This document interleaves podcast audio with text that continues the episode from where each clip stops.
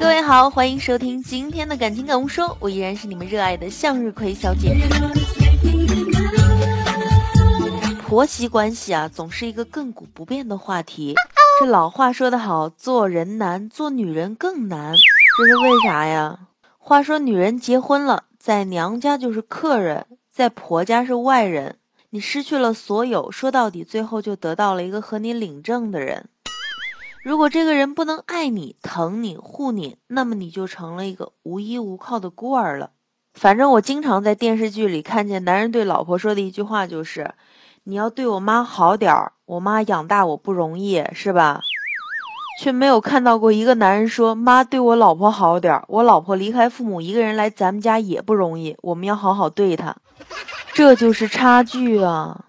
现在男人都说娶老婆特别贵，所以好多农村的小伙子都娶不上媳妇儿，是吧？你们算一笔账啊，娶一个老婆如果要十万的彩礼，能陪伴你五十年，每年就是两千块钱，除以三百六十五天就是五点五元，也就是说从结婚那天开始，每天用五点五元让一个女人去做饭、洗衣服、收拾房间，晚上还得陪你睡觉，给你生孩子，还要孝顺你的父母啊！现在这个社会花五块五毛钱能干啥？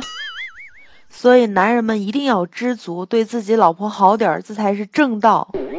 其实我知道广大男性朋友在这个婆媳关系里边也特别为难，但是有一个比较好的方法啊，教给大家，就是当婆婆和媳妇吵架的时候，表面上咱们要给妈面子，对吧？说是媳妇儿的不是，但是背地里咱们要给足媳妇儿面子。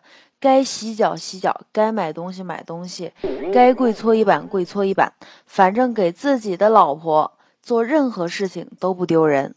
一个男人应有的态度是什么呀？在外边顶天立地不算啥，能把家里两个女人搞定才是真的行。